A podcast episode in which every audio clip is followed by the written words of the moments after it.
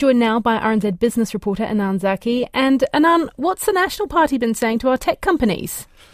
Kia ora, Charlie. Well, the tech sector is being assured the incoming government will clear away the hurdles holding back its growth. National Party spokesperson on direct foreign investment, science, innovation and technology told an annual awards meeting of the top 200 export earning tech companies that more will be done to encourage sector growth. Judith Collins says the sector will get the government help it needs to attract foreign investment, address skill shortages, and other barriers to innovation. It is huge for us, the second biggest export sector. It is positive. It is, in many cases, completely weightless exporting. And even when it's not, in terms of the high end engineering, it is brilliant stuff.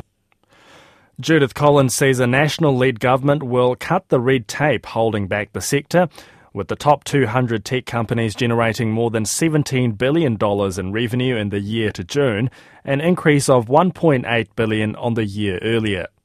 And we know that innovation and growth do not come from government. I'm sorry for the government people here. You are not the people who are going to drive the economy. You're going to help the people who drive the economy. You're going to help me clear away all the regulations that stop people doing what they need to do. A report by the Technology Investment Network indicates one of the main things holding the industry back is New Zealand's ongoing skill shortage, which causes many to move their operations overseas. Payments NZ says it's making progress on the development of open banking, though it'll it'll take it'll be difficult to achieve scale without consumer data rights legislation. Payments NZ Chief Executive Steve Wiggins says its API Centre has developed a range of standards, rules, and guidelines since it opened in 2019, which will support full scale open banking. He says its work can inform proposed government legislation, which is still on the drawing board and can be applied to other industry sectors such as energy and insurance the concepts and principles that underpin open banking, for example, they too can be applied across those other sectors.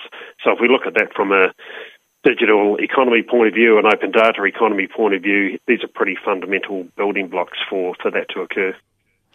And Steve Wiggins says the centre is working across the fintech and banking sector as well as with government. We're working very closely with officials and regulators and government work through the customer and product data bill to ensure that what's put in place there enables the growth and take up of open banking and doesn't slow things down.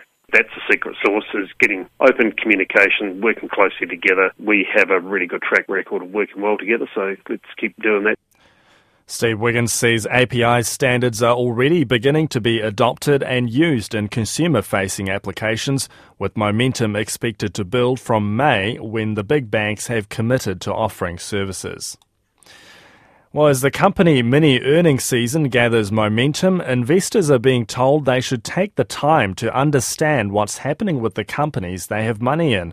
A partner at Castle Point Funds Management, Stephen Benny, says investors should be taking a long term view of what's happening to earnings and the nature of, of a firm's business. You, you want to be understanding where a company is going with its earnings. Are they, are they, are they growing over time or are they stagnating?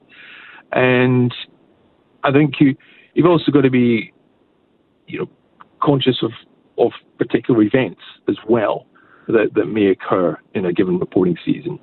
And decide whether or not you that's changing your view in a business.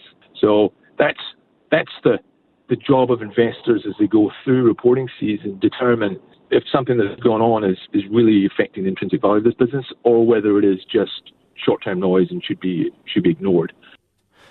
Stephen Benny says investors need to keep an eye on firms reporting underlying or normalised profits after making provisions for one off items such as asset write downs. Well, it's a good time then to check in on the financial markets, uh, and we're joined by Mark Fowler of Hobson Wealth. Uh, kia ora, Mark. Good afternoon, Anna. Well, it's been a busy week uh, for the local share market, uh, but we're ending up a bit quieter on this Friday. Yeah, look, it's a bit of a, a slow start this morning. It's been a, a, a, reasonable week for New Zealand equity market, but we actually opened slightly lower this morning. So the NZX 50 gross index is at 11,177 points, so down about a half a percent. Uh, some of the sort of notable movers. We've got Sky TV, that's down about 2.5%, trading at $2.68. We've got Serko, which is the uh, corporate online travel booking, and that's down about 2.5%, trading at $4.30. Fletcher Building, that's also open lower. That's down about one and a quarter percent, trading at four dollars and fifty cents. On the slightly more positive side of the ledger, we've got Restaurant Brands. That's up about four percent this morning on trading at three dollars and sixty six cents. And Infratil, after their news yesterday, they're slightly up as well. They're trading at ten dollars and fifteen cents. So a bit of a mixed bag on the New Zealand market this morning. Okay, well, how's it looking over in Australia? Australia, it's um, it's actually sort of slightly more positive. The S&P ASX 200, uh, that's at 7,048 points, which is opening sort of close to unchanged.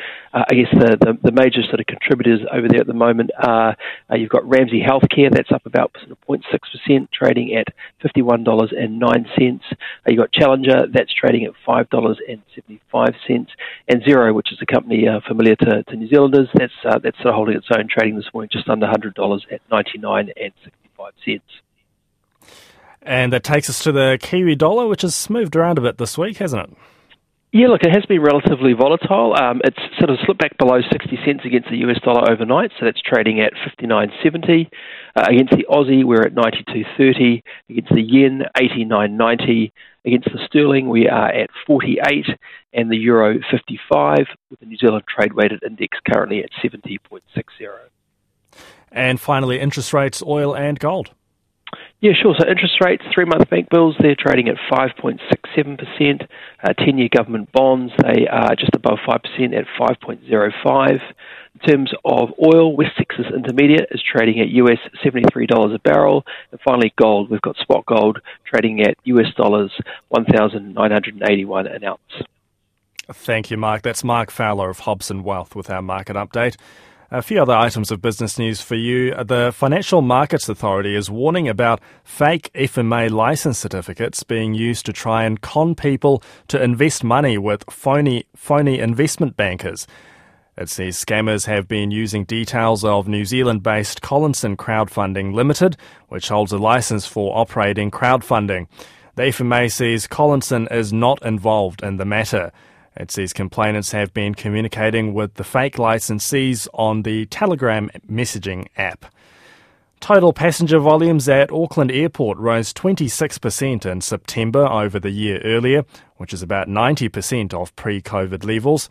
International passenger growth rose 58%, with domestic traffic up 4%.